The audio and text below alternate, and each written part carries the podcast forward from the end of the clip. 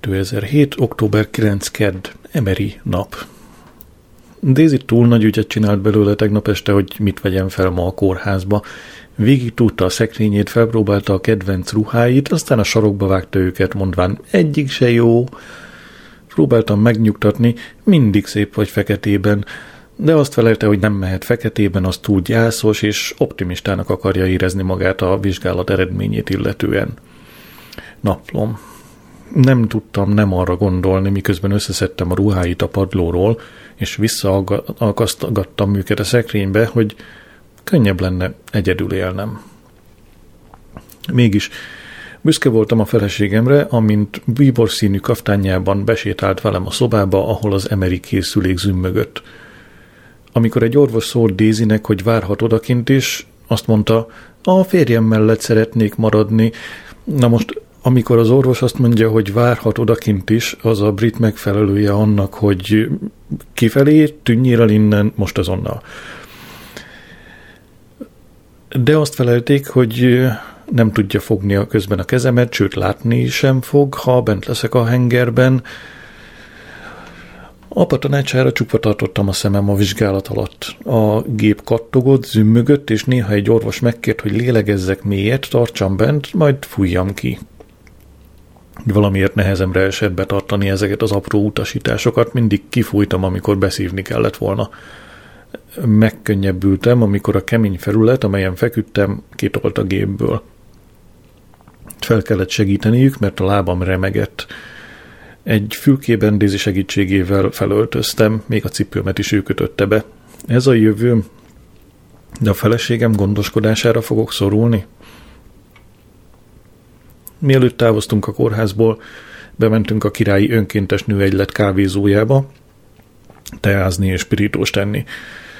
Körbenézve a többieken meglepődtem, milyen sokuknak van hozzám hasonlóan láthatatlan betegsége. Együtt sétáltunk a bolthoz. Mr. Cartonhays azt mondta, egyetlen vevő sem volt egész délelőtt. Nem mertem megmondani, hogy elfelejtette kirakni a nyitva táblát. Másodpercekkel azután, hogy Daisy elment vásárolni, dr. Pierce tűnt fel odakint, és benézett a kirakat üvegen. Amikor bejött, a High School, High School Musical könyvet kereste. Elmesélte, hogy a Leicester de Montfort Hallba jön a High School Musical Show, és szerzett négy jegyet a jövő szombat délelőtti előadásra. Azt mondta, Robinnal akar menni, de ő még egy hétig Norvégiában marad, és mivel a jegyek olyan drágák, a kislánya, ugye Gracie, ő biztos szívesen elmenne. Ő jövő szombaton sajnos dolgoznom kell, vágtam rá. Ekkor a közelben szöszmötülő Mr. Carton Hayes közbeszólt, menjen csak el, kedvesen, majd én helyettesítem. Dr. Pierce beletúrt a hatalmas szatyrába, amelyből egy eldopadó pelenka esett ki a földre. Gyorsan visszadugta a szatyorba, aztán ideadott két jegyet. Tiszta hülye voltam naplom, de elvettem. Október 10. szerda. Pandora hívott, amíg zuhanyoztam. Dézi vette fel, és azonnal megmondta Pandorának, hogy hétvégére várjuk az emeri leleteket. Pandora azt mondta, hogy a választói követelek, hogy követelik, hogy jelenjen meg szombat délután az irodájában, és megkérdezte, megvacsoráztatjuk-e szombat este. Miközben öltöztem, Dézi azt kérdezte, mit fűzhetnék olyas valakinek, aki Gordon Ramsay kisebbik gyerekének a keresztanyja? Azt mondtam, hogy a pásztor Pite mindig bejön. Őszintén szólva naplom, osztoztam Dézi aggodalmában. A főzéssel még nincs is baj, de teljesen szétesik, ha a tálalásra kerül sor. Láttam már sírva fakadni egy sima gombás omlett felett. Fel akartam hívni dr. Pierce-t, hogy lemondjam a High School, High School Musical-t, de nem jutottam odáig átjött anyám, és elújságolta, hogy szörfözött a neten, és talált valakit Amerikában, aki azt állítja, meg tudja gyógyítani a prostatarákot. Nem is kell más tenni, csak küldeni 500 dollárt a címére a texasi vákóba, és elküldi nekem a saját személyre szabott kristályomat, amelyet az ágyékomra kell kötnöm. Anyám szerint a kristály semlegesíti az antitesteket, amelyek a prostómat támadják. Megmondtam, hogy nincs fölösleges 500 dollárom, továbbá, hogy az orvostudományba és a betegellátásba helyezem a bizalmamat. Minden lehetőséget meg kell próbálnunk, Adrian, felelte anyám. Ne zárkózz el az alternatív gyógymódok elől. Apámat rászoktattam a tengeri hínár kivonatra, amely rettentően felturbózta. Miközben kikísértem, azt csukta. Ma reggel felhívott a Jeremy Kyle producere. Pár héten belül be akarnak mutatni. Pár héten belül be akarnak mutatni Rózit, Lukaszt és engem a műsorban. Könyörögtem, hogy gondolja meg magát. Megkérdeztem, ha annyira szerepelni akar a tévébe, miért nem megy el a leggyengébb lánc szembe? Azt felelte, hogy Rózi és rémséges pasia Trevor, veszett kutya Johnson látogatóba jönnek a hétvégére.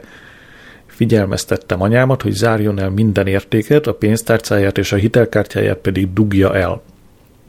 Eszébe juttattam, hogy amikor veszett kutya legutóbb nálunk járt, ellopta az ő aranymedáját, amelyben benne volt egy tincs a babahajamból, és kokainra cserélte. Szegény veszett kutya, felelte. Nagyon kétségbe lehetett esve, hogy ha már tőlem lopott, képzeld magad a helyébe, Édi. Tegyük fel, hogy függő vagy és nincs pénzed, mit csinálnál? Lehet, hogy csodálkozni fogsz, anya, de nem tudom veszett kutya nyomorúságos helyébe képzelni magam. Az a pasas egy csőttömeg. Mesélhetnél Jeremy Kyle-nak a veszett kutyáról, lehet rá tudná venni, hogy menjen rehabra, találna neki munkát, elküldeni egy indulatkezelési kurzusra, megoldaná az alkohol problémáit, és csinálna valamit a kleptomániájával. Miért nem kéred meg Jeremit, kérdeztem gúnyosan, hogy ha már belelendült, vessen véget a szegénységnek és a globális felmelegedésnek is. Október 11 csütörtök. Semmi hír az emeri leletemről. Éjszaka felriadtam, és nem kaptam levegőt. Lehet, hogy jövő ilyenkor másfél méter mélyen fekszem majd a mangolt parvai temetőben? Ami sajnálatos módon pont Gracie óvodai term- termével szemben van. Október 12. péntek. Makora reggel felhívott Mrs. Leach a rendelőből, hogy megérkeztek az emeri leleteim, és Mr. Wolfowitz látni akar nem tudtam eldönteni a hangjából, hogy jó vagy rossz híre van. Elkísértem Grészit az óvodába. Nagy élvezettel rúgta szét a dűlő mellett felhalmozott száraz leveleket. Egy faággal megdobtam egy gesztenyefát a falu szélén, és legalább hat gesztenyét sikerült levernem. Amikor leszettem az egyikről a szúrós külső burkot, és megmutattam Grécinek a benne lévő fényes barna gesztenyét, boldogan csapta össze a kezét. Ez varázslat, apu! Elmondtam neki, hogy Anglia gesztenyefái egy fabetegségtől haldokolnak, és meg lehet, mire felnő, nem marad már egy gesztenyefa se. Nem baj, maradnak más fafajták, apu, felelte. Miután bevittem az oviba, igyekeztem nem a szemben lévő temető felé nézni, de akaratlanul is észrevettem egy rothadó virágokkal borított friss sírhantot.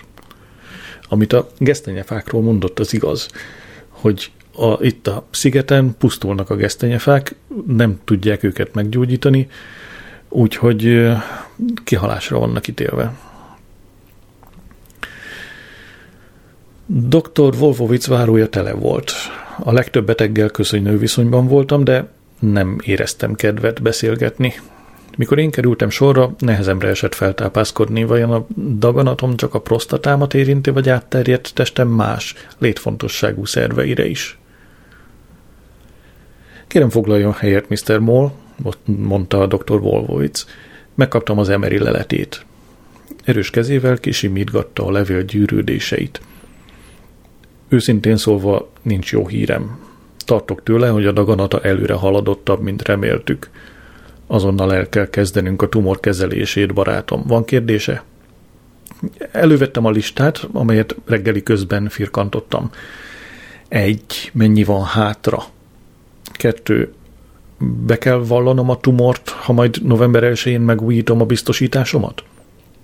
Három, ha a kemoterápiától kihullik a hajam, kapok a TB-től parókát?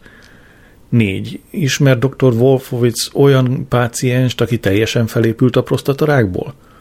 Öt, fájdalmas halál nem? Hat, továbbra is problémáim lesznek szexuális életemben? Hét, Tudok dolgozni a kezelés mellett? 8. Ha nem, kaphatok táppénzt? 9. Ha a vége felé nagy fájdalmaim lesznek, javasolja, hogy menjek Svájcba és Mahler zenék hallgatása közben vessek véget az életemnek? Dr. Wolfowitz nagyot sóhajtott.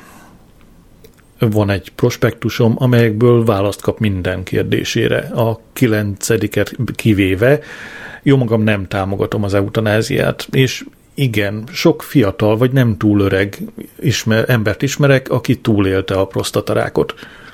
Ami az első kérdést illeti, senki sem tudja, mikor halunk meg. Születésünk pillanatától haldoklunk. Megkérdeztem, nyere vigaszt a római katolikus vallásból. Abból nem, de az emberi bátorságba vetett hitemből annál inkább. Amikor eljöttem dr. Wolfowitz rendelőjéből, örömmel láttam, hogy Daisy odakint vár, de nem tudtam, milyen arcot vágjak. Miközben átsétáltunk a falun, esni kezdett. A dűlőn átáztak a levelek, és elmúlás szagát árasztották.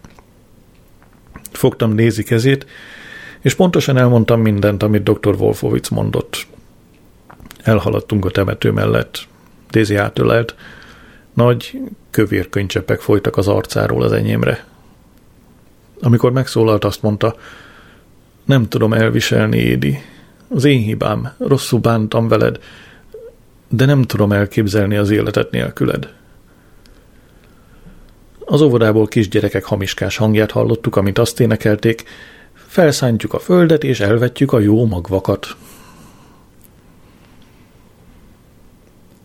A szüleim a nappali ablakánál állva vártak, és nézték, amikor Dézivel felsétáltunk a kapu bejárón. Kocsi bejárón.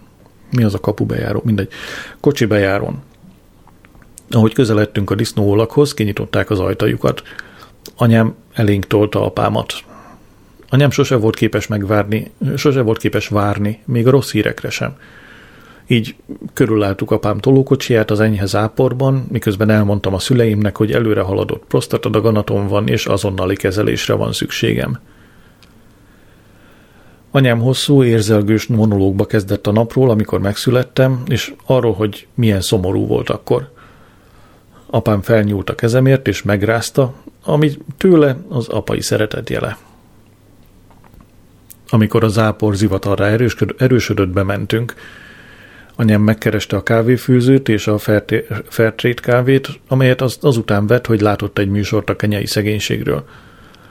Megbeszéltük, hogy a történtek miként befolyásolják az életünket. Dézi megígérte, hogy állást keres, anyám felajánlotta, hogy elmegy Gracieért az oviba, apám pedig felajánlotta, hogy felmondja az életbiztosítását, hogy kisegíthessen minket. Ebédidőben megpróbáltam betekerni a munkahelyemre, de az eső és a lábam gyengesége miatt még az országút előtt megfordultam. Dagi Horsfield vitt munkába a Ford Mondeo taxián. Útközben elmondta, hogy sokat beszélnek a darabomról, a pestésről. Senki se akar ócska és keléseket viselni. Nem tudna valami olyat írni, amiben minden nő szexi, a pasik sármosak és jókat nevethetünk? Dagi, feleltem a hátsó ülésről. A középkori élet szörnyű volt. Nem volt, a, a, nem volt antibiotikum, puha WC papír, se, ne, ne, se nurofen, neurofen, hm, se nurofen. A legtöbb ember 35 éves kora előtt meghalt. Nem igen mókáztak a falu főterén. Én csak azt mondom, hogy vagyunk páran, akik szívesebben csinálnánk a József és a színes széles vásznú álomkabátot.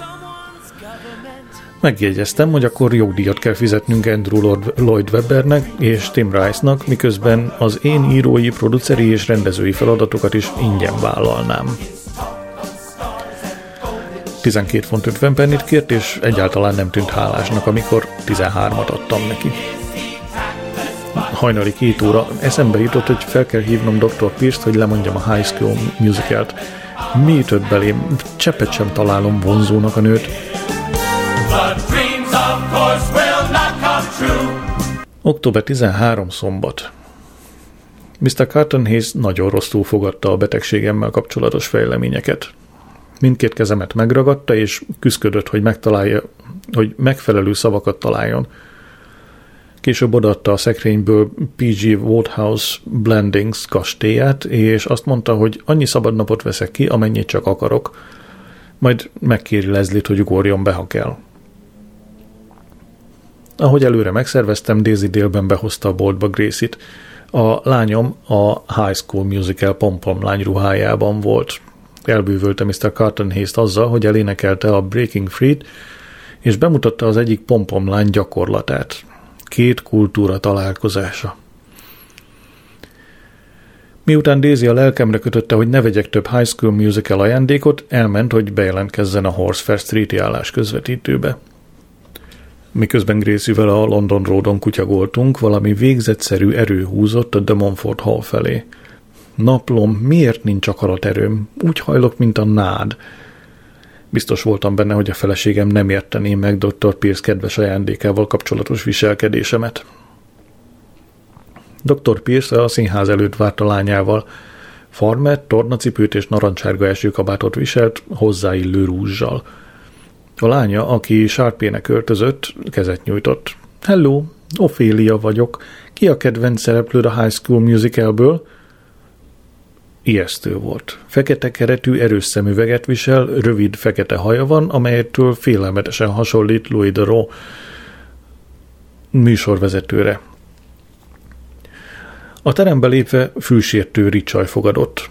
A közönség zömében 11 év alatti lányokból állt, és mindannyian a hisztéria szélén álltak. Férfiakat és fiúkat alig láttam. Dr. pierce egymás mellé ültünk. Az előadás közepén közel hajolt, és lopva megfogta a kezem. El akartam húzódni, de nem tudtam, hogyan csináljam, mert nem akartam megbántani.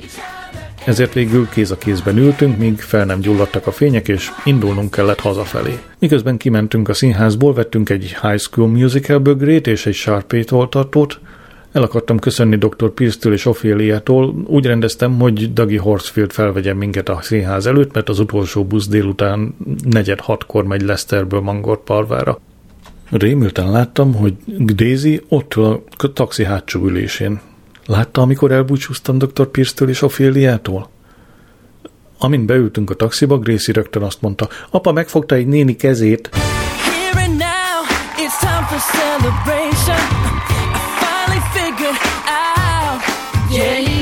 Dougie Horsfield megpróbálta elfolytani a röhögését. Ki volt az? kérdezte Daisy. Egy tök idegen, feleltem. Rosszul lett a melegtől és a zajoktól, és csak megnéztem a pulzusát. Miért? mérgelődött Daisy. Nem vagy te önkéntes mentő? Szokatlanul szótlan volt a hazafelé vezető úton. Szerencsére Gracie jóformán levegőt se vett, miközben elmagyarázta Daginak és az anyjának a High School Musical The Show bonyolult történetét. Daisy nagyon keveset beszélt, amíg a pásztor pitét készítettük Pandorának. Csupán ilyesmiket mondott, add ide a darálót, ne vág túl vastagra a répát, stb. Áldottam a sorsomat, hogy végül megúsztam. Világossá kell tennem Dr. Pierce előtt, hogy szeretném, ha visszatérnénk a korábbi kapcsolatunkhoz. Én könyvárus vagyok, ő pedig vevő. Október 14 vasárnap. Pandora, ahogy mondani szokás, elegánsan késett. Végül betettem az ételt az alsó sütőbe, de este 9 óra 7 perckor, amikor Pen megérkezett, már nem volt az igazi. Ezt megelőzően a feleségemmel már átestünk a szokásos ruhakrízisen. Mondtam neki, hogy csodásan néz ki a bíbor kaftánban, mire vonakodva bár, de felvette. Be kell vallanom naplom, hogy amikor Pandora berobogott halvány szürke kasmírban, Dézik közönségesnek tűnt mellette. Olyan fagyos volt a hangulat, mint az a 2005-ös Covid... Megint azon a nyelven vannak szavak. Szóval olyan fagyos volt a hangulat, mint az a 2005-ös Cuvée de Vigneron Beaujolais, amelyet meggondolatlanul a hűtőbe tettem. Pandora azt akarta, mond, azt akarta, mondjam el a prostatám történetét. A közepén azt mondta, szükségem van egy rohadt cigire, a kocsiban hagytam. Daisy egy csomag szilkatot lökött Pandora felé. Ez volt az első barátságos gesztus a két nő között, két nő között egész este. Amikor a történet végére értem, és befejezésként elmondtam dr. Wolfowitz felfogását, miszerint születésünk pillanatától haldoklunk, Pandora zokogni kezdett. Az asztalra hajtotta a fejét, és majdnem felborította a borát. Azt vártam, hogy Daisy majd vigasztalja, de miután nem mozdult, oda mentem Pandorához, és mellé álltam. Be kell vallanom naplom, hogy én is majdnem sírva fakadtam, de Dézire nézve, elhűlve láttam, hogy a szeme száraz. Egy pártatlan szemlélő azt mondaná, jeges közönnyel szemlélte az eseményeket. Pandora hajnali kettőig maradt, Daisy már rég lefeküdt. Pen a régi időkről beszélt, amikor mindketten 13 és 3 évesek voltunk, és egymásba szerettünk. Megőrültem, érted, mondta. Csak rád tudtam gondolni. Vártam a pillanatot, mikor láthatom megint azt a gyíkarcodat. Te voltál az első férfi, aki látta a melbimbóimat. Nem, javítottam ki. Csak a bal melbimbódat mutattad meg. Megpróbáltam kihúzni belőle néhány parlamenti plegykát, különösen Gordon Brown érdekelt. Mit gondol Penn, tényleg olyan labilis, mint az újságok némelyik állítja?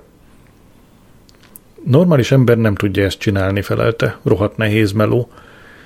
Szerinted hülyeség tőlem, hogy én szeretnék az első munkáspárti miniszterelnöknő lenni? Azt hittem eleged van a politikából, csodálkoztam. Alig jársz a választókerületedben. De a Westminster mámorító, válaszolt a csillogó szemmel. Nem szívesen hagyja ott az ember a vidék kedvéért. Erre felkaptam a vizet. A vidék tette gazdaggá az országot. Dr. Johnson, Litchfieldből jött, Shakespeare Stratford upon Avonból, a DNS azonosítás feltalálója, Dr. Alex Jeffries pedig Lesteri. Örültem naplom, amikor elment végre. Kifárasztott a nap, és a pásztorpitében lévő sajt jó ideig ébren tartott. A medvébe mentünk vasárnapi ebédre. Elegem van a vasárnapi sültjeikből, ezért a táj specialitást választottam. Olyan íze volt, mint annak a fekete szappannak, amelyikkel anyám mosta a hajamat vasárnap esténként, abban a hiú reményben, hogy megelőzi a hajtetveket. De mit várhatsz egy Lee nevű szakácstól, aki csupán egy mikrosütőkezelő tanfolyamot végzett el? Valahogy elterjedt a faluban a betegségem híre. Kétlem, hogy dr. Wolfowitz plegykálna a páciensei nyavai, nyavajáiról, úgyhogy Mrs. Leachre gyanakszom, csak ő lehetett. Fontolgatom, hogy panaszt teszek az orvosi kamaránál. Több falusi is odajött hozzám beszélgetni, és úgy méregettek közben, mintha a koporsómhoz vennének méretet. Titokban azért élveztem a figyelmet. Miközben hazafelé toltam a vendéglőből apámat és Grészit, összefutottunk a Timbuktui nővel. Megkérdezte, hogy Grészit örökbe fogadtuk-e. Viccesen azt feleltem, amennyire tudom, Gréci az én DNS-eimet hordozza. Apám is próbált humoros lenni, bár a mi családunkban azt sose tudhatod. A Timbuktui nő, akinek már elfelejtettem a nevét, azt felelte, egyáltalán nem hasonlít magára. Sötét, nagyon sötét, mint egy cigánylány. Hazamehetünk végre? kérdezte apám sértődötten. Egyszer apám távollétében a cigányok kikövezték, a kocsi bejárónkat, még a régi háznál a visztéria sétányon, és ezer fontot akartak kérni.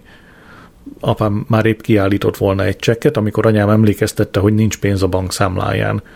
A cigányok úgy álltak bosszút, hogy egy adag makadám követ borítottak a kocsi bejáró végébe, így apám nem tudott kiállni a kocsival. Október 15 hétfő. Megerültető volt betekerni a könyvesboltba. Két vevő között próbáltam írni néhány jelenetet a Pestishez, de sajnos cserben hagyott a múzsám, és rájöttem, hogy egyedül nem tudom színpadra állítani a darabot.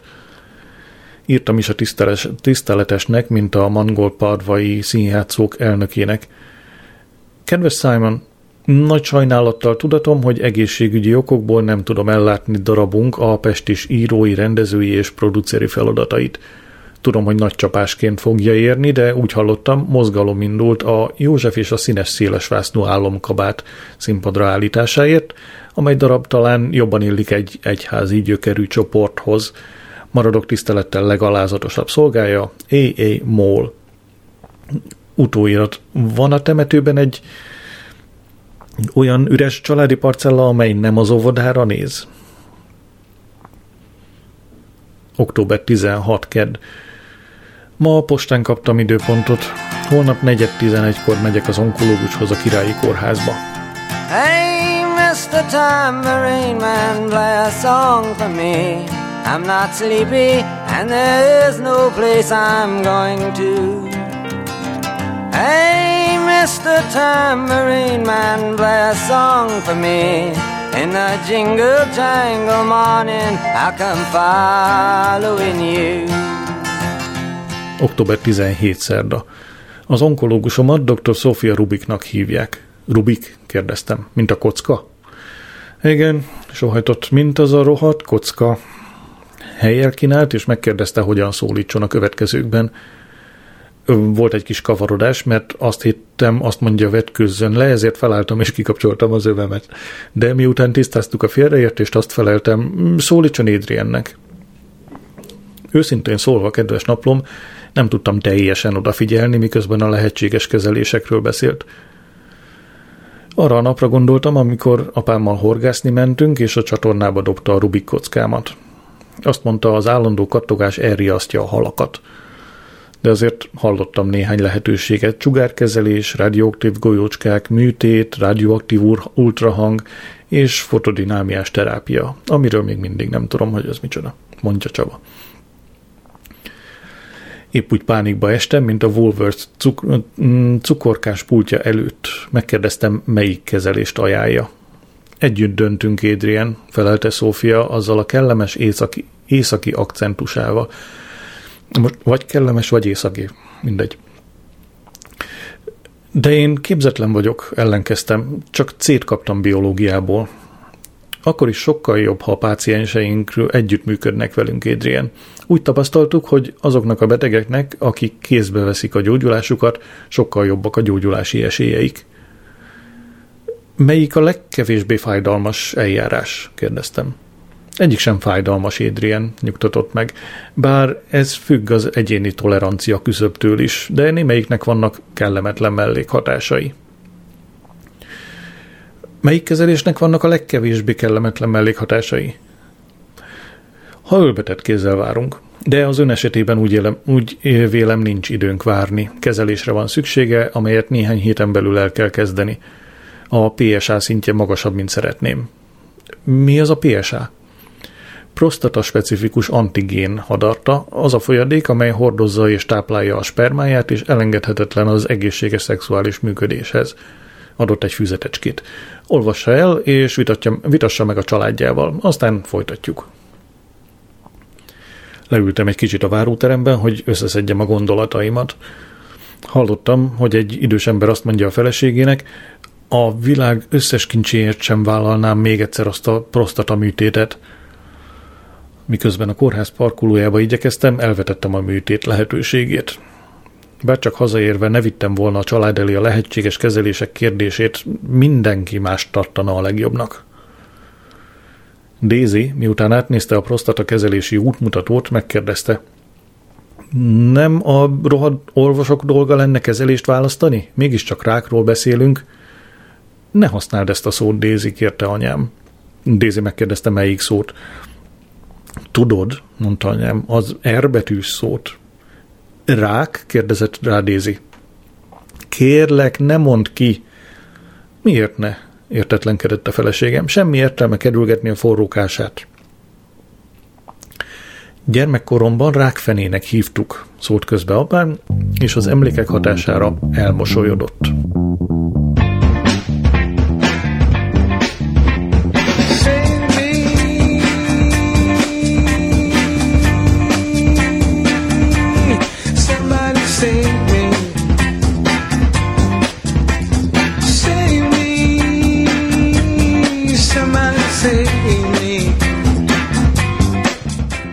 Október 18 csütörtök.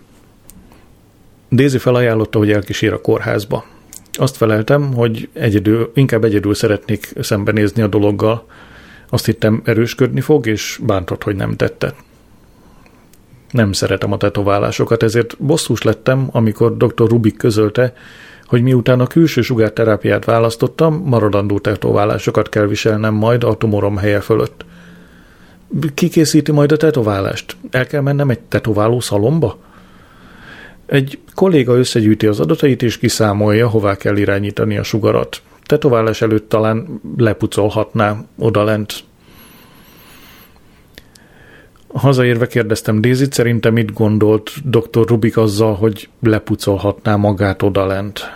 Daisy megvonta a vállát. Szerintem a fanszőrzetedre gondolt, hogy szabadulj meg tőle. Tanácsot akartam kérni a nejemtől, de félbeszakított. Sajnálom, de erről nem beszélek veled, nem bírom a fanszőrzetet. Ez igaz, kedves naplom. Egyszer véget vetett egy három éves kapcsolatának, mert megtalálta a pasi egyik szőrszálát a Chanel szappanján.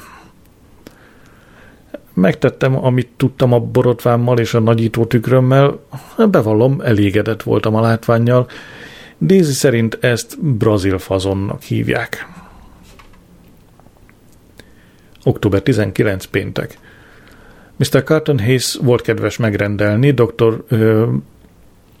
Peter Scardinótól a prostatarák, a prostatagyulladás és a BPH útmutatóját.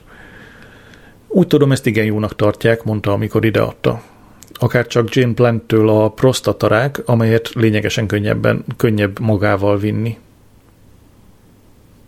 Ezért a napérén kérek elnézést. Menjünk tovább. Október 20 szombat. Anyám lefixálta a Jeremy Kyle Show felvételének az időpontját mintha nem lenne elég bajom már így is. Glenn pedig jövő hónapban hazajön eltávozásra. A Facebook oldalán olvastam, hogy tegnap őrjáraton volt, amikor majdnem felrobbant a kocsijuk egy útszéli bombától. Észrevett egy kölyköt, aki a közelben állt, és az egyik kezéről elveszítette az ujjait. Glenn őrjárata bevitte a gyereket a kórházba. Nem tréfa dolog újak nélkül élni Afganisztánban, írta Glenn. Nincs közellátás, és két kéz kell a mágszüreteléshez, amelyből a heroint készítik. Október 21 vasárnap. Ma megérkezett anyámékhoz Rózi és veszett kutya Jackson. Stoppal jöttek idáig Leeds keleti részéből. Egy teherautó, amely csirkeket szállított Skóciából Plymouthba, vajon minek, letette őket a 22-es elágazásnál a Leicester Forest East benzinkút előtt, ott meggyőztek egy piros korszával autózó öreg hölgyet, hogy hozza el őket mangolt parvába. Szegény asszony még a kátyús behajtón is végigjött, és anyám még disznója előtt rakta ki rózékat. Anyám elég szaladt, és kötelességének érezte behívni az idős hölgyet egy teára. Nem sokára megbánta a szívességet, miután Mrs. Pearl levette a kalapját, és mindenkit halálra untatott a fiával és a mennyével, akiket meglátogatott Derbyben. Végül apám nem bírta szóval, nem, végül apám nem bírta tovább, és azt mondta, jobb lesz, ha most megy Mrs. Pearl, szürkületkor lezárják a faluból kivezető összes utat. Mrs. Pearl eligazította a fején a kalapját, fogta a kocsi kulcsát és elsietett. Róziból kitört a nevetés. Apa, mekkora hazudozó vagy? Rózi és kutya Jackson hippiből átmentek gótikusba. Anyám szerint Rózi jól néz ki, de ezt a hugom nem vette bóknak, mivel olyas valakire szeretett volna hasonlítani, aki most kelt ki a sírjából. Apám megint olyan idiótán mosolygott, mint Rózi jelenlétében mindig. Olyan vagy, mint az apád, Rózi, mondta apám. Mi nem bírjuk a szabályokat. Veszett kutya kinyúlt a heverőn, és sodort magának egy cigarettát. A dohányt egy koponyákkal díszített szelencéből vette ki, miután, amikor, nem, nem miután, hanem amikor. Tehát amikor anyám veszett kutyának szólította, kijavította. Az már régen volt Pólén, most Bensi a nevem. Amikor hazaértem, rákerestem a névre, és aggodalommal nyugtáztam, hogy a Bensi egy túlvilági teremtmény, aki sikít, ha valaki meghal. Október 22 hétfő. Tegnap este átjött Rózi, aki hál' Istennek még mindig Rózi, hogy cigarettát kérjen kölcsön Dézitől. A konyha melegében orfacsaró szagot árasztott, és folyamatosan vakarta a fejét. Remélem nincs tetved, Rózi, mondta. Mondtam. Nemrég szabadultunk meg Gréci tetveitől. Nem, a fejbőröm viszket felelte. Egy éve nem mostam hajat. Távozáskor még megállt az ajtóban, és azt mondta, imádkoztam a gót istenünkhöz, hogy meggyógyulj, Édi. Megkérdeztem, hogy az istenük a könyörületes típusba tartozik-e. Nem mindig, mondta. Ha egy gót meghal, Isten nevet. De te ember vagy, Édi, rád vigyázni fog. Meg kéne beszélnünk a Jeremy Kyle. Már eldöntöttem, tesó, közölte. Sose éreztem magam ebbe a családba tartozónak. Én se ellenkeztem. Mindig úgy éreztem, hogy, egy igazi család, hogy az igazi családom biztosan arisztokrata. Csak hogy te anya lábát és George orrát örökölted. Milyen szomorú, hogy már George-nak hívja az apánkat. Október 23. kedd. Olykor percekig is elfeledkezem róla, hogy prostatarákom van. Ez is valami. Valahányszor anyám rám néz, úgy tűnik könnyes a szeme. Vagy vegyen erőt magán, vagy ne viseljen szemfestéket. A kettő együtt nem megy. Október 24. szerda. Mr. Carton Hayes sétabottal jár. Hirtelen rádöbbentem, hogy mindenki, akivel kapcsolatban állok, valamiféle testi vagy mentális kihívással küzd. Hol vannak az egészséges emberek? Csoda, hogy még nem ment tönkre az ország. Október 25 csütörtök. Ma elkezdtem a kezelést. Mielőtt átmentem a sugárkezelésre, dr. Rubik azt mondta, azt hiszem emlékeztetnem kell a sugárkezelés lehetséges mellékhatásaira. Fölösleges, válaszoltam. Kétszer is tüzetesen átolvastam a füzetet, és nagyon kevés mellékhatás van.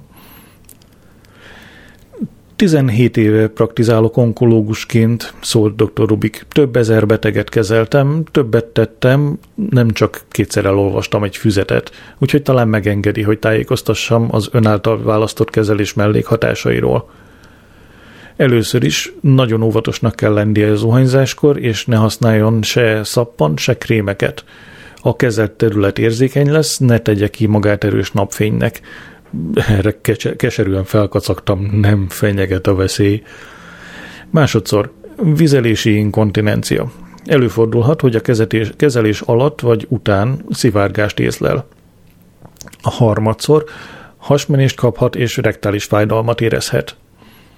Tehát lehet, hogy kétszeres inkontinenciám lesz? Megeshet, mondta. De nincs, egy, nincs két egyforma páciens. A daganat mérete és elhelyezkedése rendkívül változatos. Ismertem olyan beteget, akinél semmilyen mellékhatás nem jelentkezett, de volt néhány balszerencsés, akiket kettős inkontinencia láncolt a házhoz. Miközben beszélt, elképzeltem magam a disznóval fogságában, ahogy szobáról szobára, szobára kóborlok egy nagy pelenkával a hatalmas melegítő nadrágom alatt. A feleségem és a gyermekem világgá ment. Egyetlen társaságom a pelenka utánpótlást hozó nővér. Egy nővér átkísért a radiológiára, megmutatta a berendezést, aztán átadott a radiológusnak. Kedves lány volt, inkább hasonlított egy farmer feleségére, mint egy kórházi dolgozóra.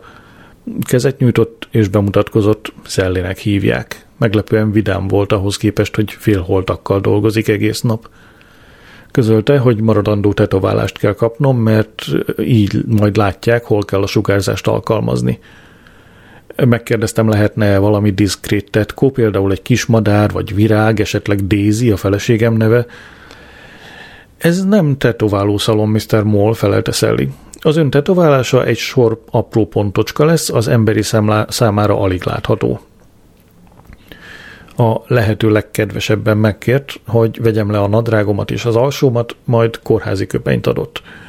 Azután felszólított, hogy másszak fel egy magas, kemény ágyra és feküdjek a hátamra.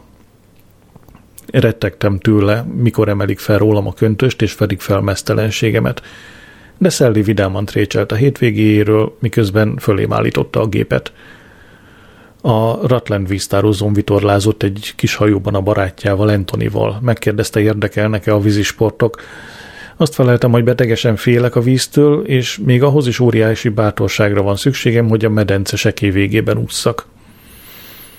Alig éreztem a tetováló tűhegyét. Aztán Szelli kiment, és egy hangos, kereszt, hangos beszélőn keresztül beszélt hozzám. Biztatott, hogy maradjak teljesen mozdulatlan. Úgy tettem, ahogy mondta – Rettegtem, hogy a sugár a prostatám helyett a péniszemet trafálja el.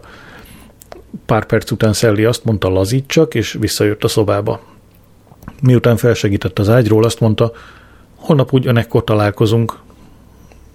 Miközben felöltöztem, örömmel gondoltam arra, hogy milyen jól összebarátkozunk majd Szellivel, hiszen a következő nyolc hétben minden nap találkozunk majd. Október 26 péntek.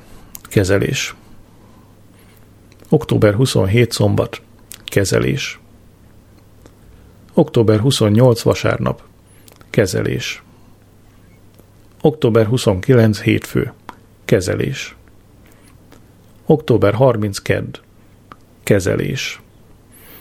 Október 31 szerda. Halloween. Mr. Carton Hayes kórházba került súlyos hátfájással. Hites viszi a boltot. A kezelés után kelletlenül bár, de bementem a Woolworthbe egy boszorkány jelmezért Gracie-nek az esti édességgyűjtésre. Olyan hideg van, hogy a jelmez ki se fog látszani a pufi jackie alól. Nem szívlelem ezt az amerikai szokást, annyira nem angol, de az egészségügyi állapotomra való tekintettel nyugodt testére van szükségem.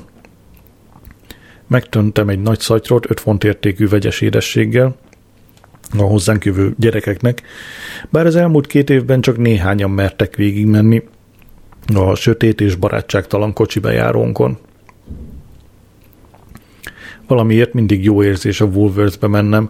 Gyermekkoromban itt költöttem el az első zseppénzemet. Öt éves voltam, és 20 pennit perkáltam ki repülőcsészealjakra. Jó tudni, hogy bármi is érje minket az életben, a Woolworth mindig ott lesz nekünk.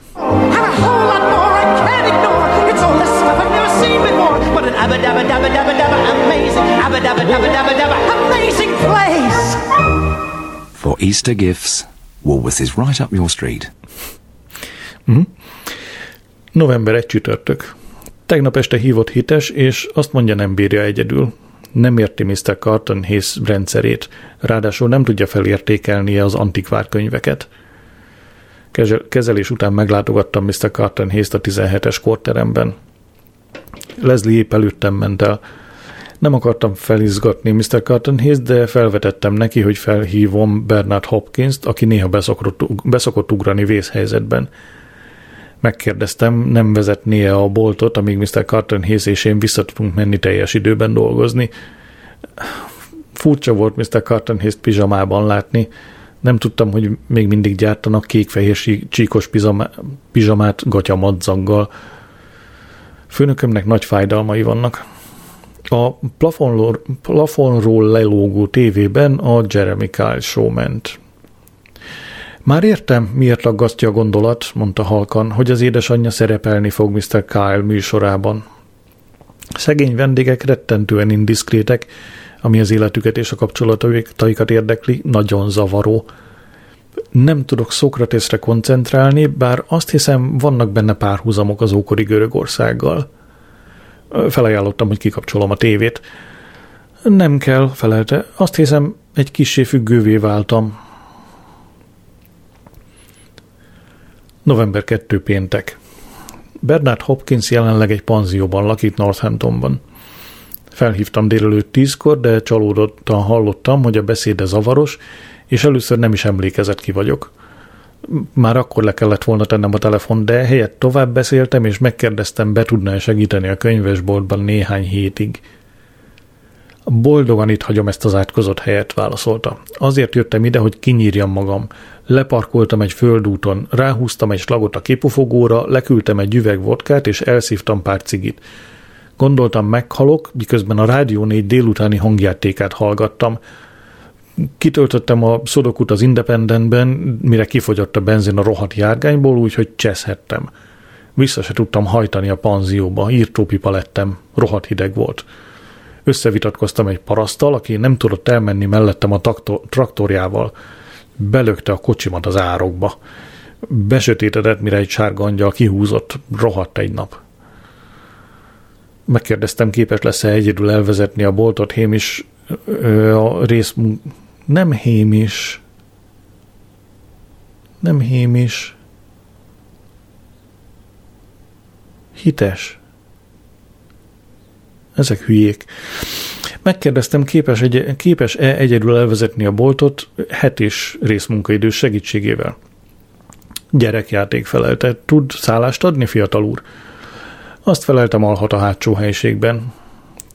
Á, Morpheus karjában aludni, könyvek gyűrűjében ki kívánhat többet. Megyek, amint visszakapom a tragacsot a szervízből. Figyelmeztettem, hogy egész Leszterben nincs ingyenes parkoló. Akkor felugrok az omnibuszra, mondta, és elbattyogott.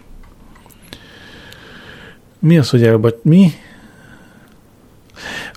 Egyre, mondtam már, hogy egyre rosszabb a minősége a szkennelésnek? Az van ideírva gondolatjel, mert hogy szöveg következik, akkor felugrok az omnibusra, gondolatjel, mert hogy szöveg vége, mondta és elbattyogok. Tehát hiányzik az újabb gondolatjel, hogy újra szövegel. Milyen egyszerű lenne, hogyha egyszer elő, elolvasnám felolvasás előtt, és akkor kevesebb probléma lenne. Szóval az öreg úr jelentkezett. Amint letettem a telefont, elátkoztam meg gondolatlan természetemet. Bernard Hopkins a könyvárosok rémálma.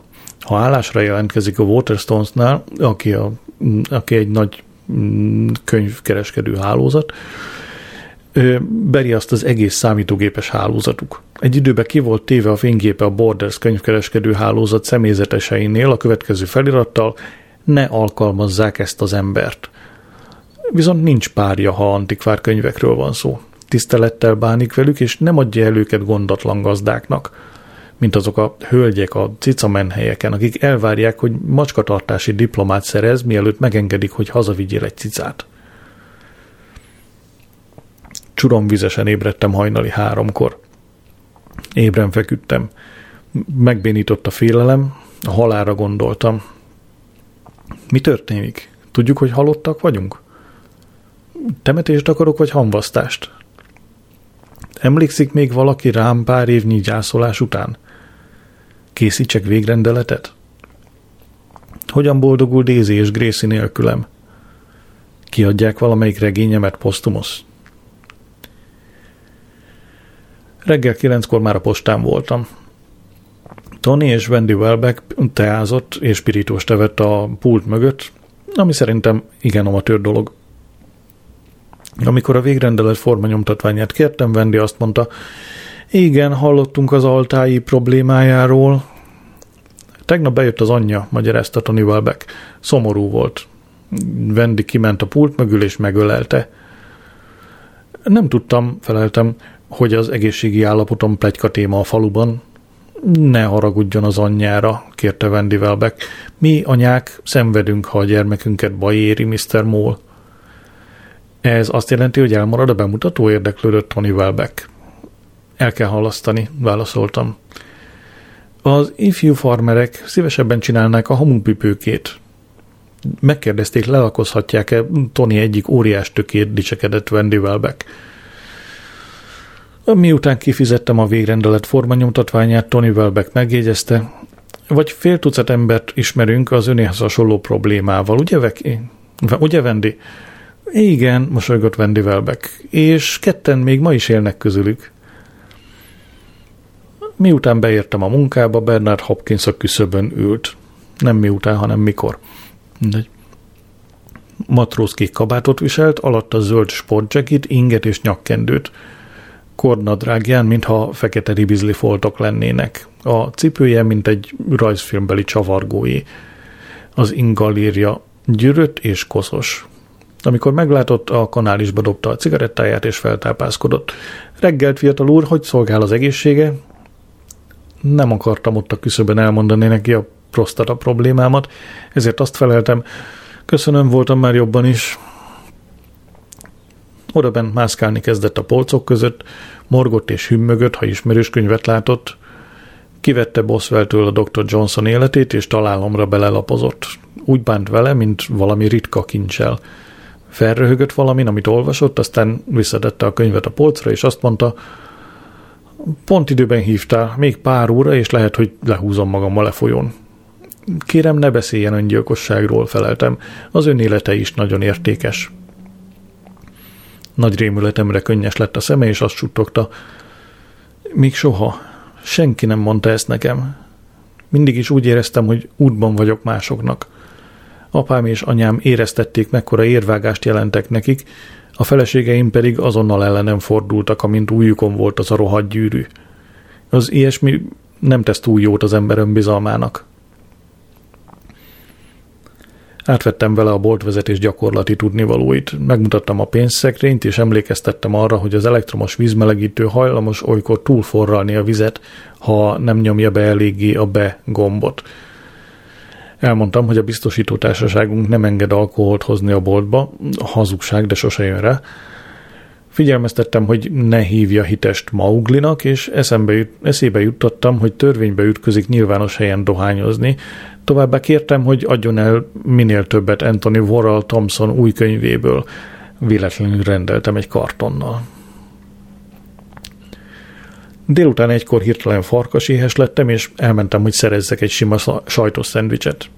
Miután hiába jártam végig több szendvicsbüfét, úgy látszik Lester összes szendvicsét majonézzel szennyezték be, bementem a Marks Spencerbe, vettem kenyeret és egy darab vörös Lester sajtot. Aztán visszamentem a könyvesboltba, hogy megcsináljam magamnak a sajtos szendvicset.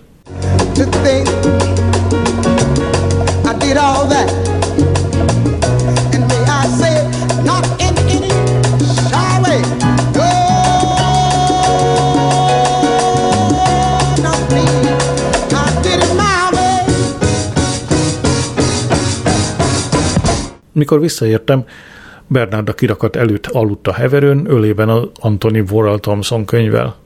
Hites azt mondta, már fél órája húzza a lóbőrt. Ismét megbántam őrült ötletemet, hogy Bernard segítségét kértem. Csak két vevő volt, mondta Hites. Az egyik macska szerető embereknek való könyvet keresett, egy elmebeteg srác pedig megvette Philip Larkintől a magas ablakot.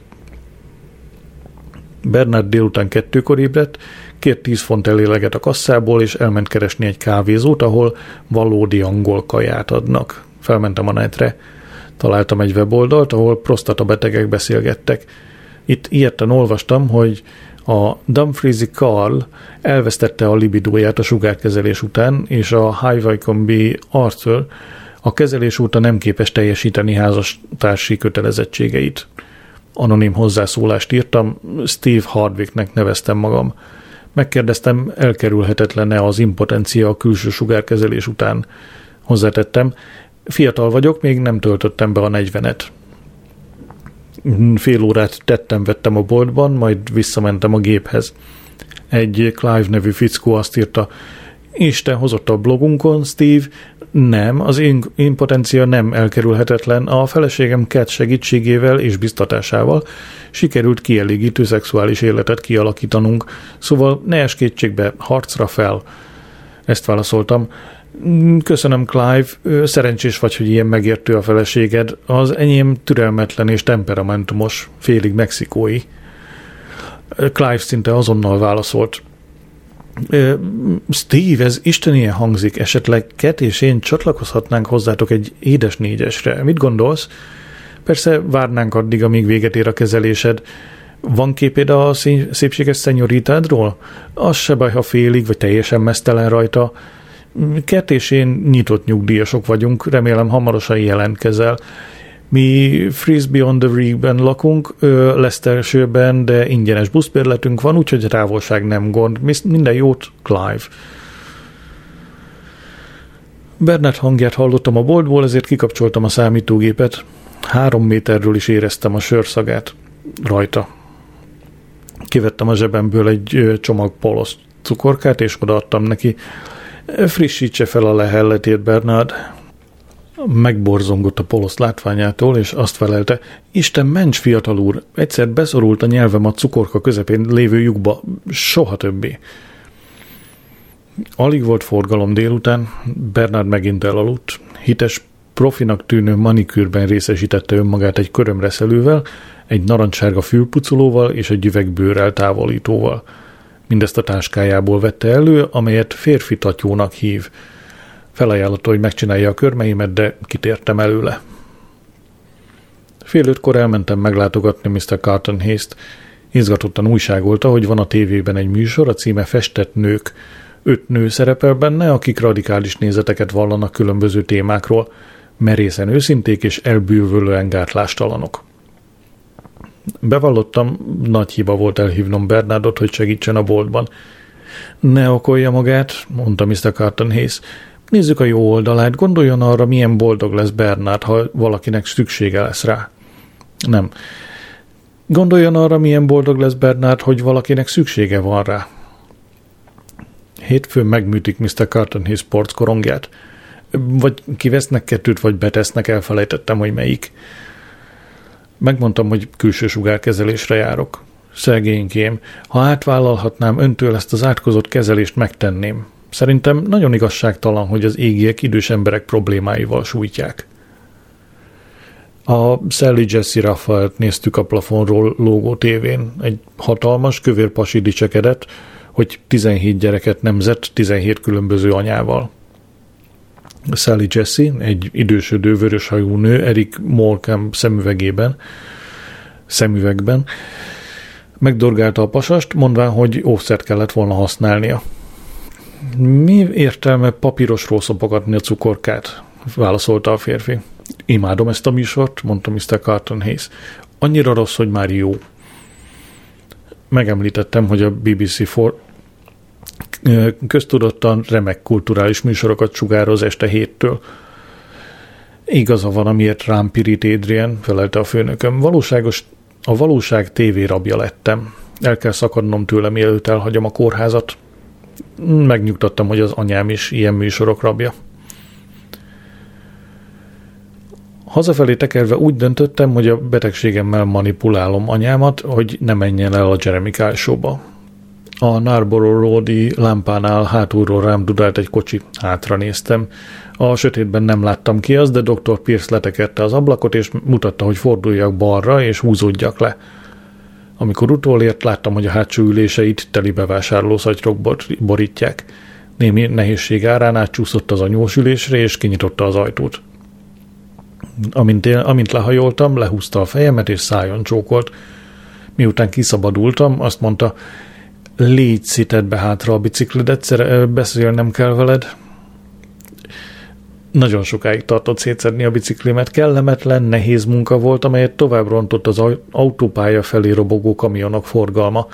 Végül sikerült beraknom a csomagtartóba. Vonakodva bár, de beültem a kocsiba, és dr. Pierce a Beruapon Szóri csónakházhoz vitt minket. Egy ideig ültünk a sötét autóban, néztük a folyót. Aztán elmondta, hogy amikor a férje múlt héten hazajött Norvégiából, rendkívül hűvösen bánt vele. Azután néhány napi csak nem teljes hallgatás után Robin bevallotta, hogy a Trondheimi hotelszobáját megosztotta egy Szília nevű geográfussal.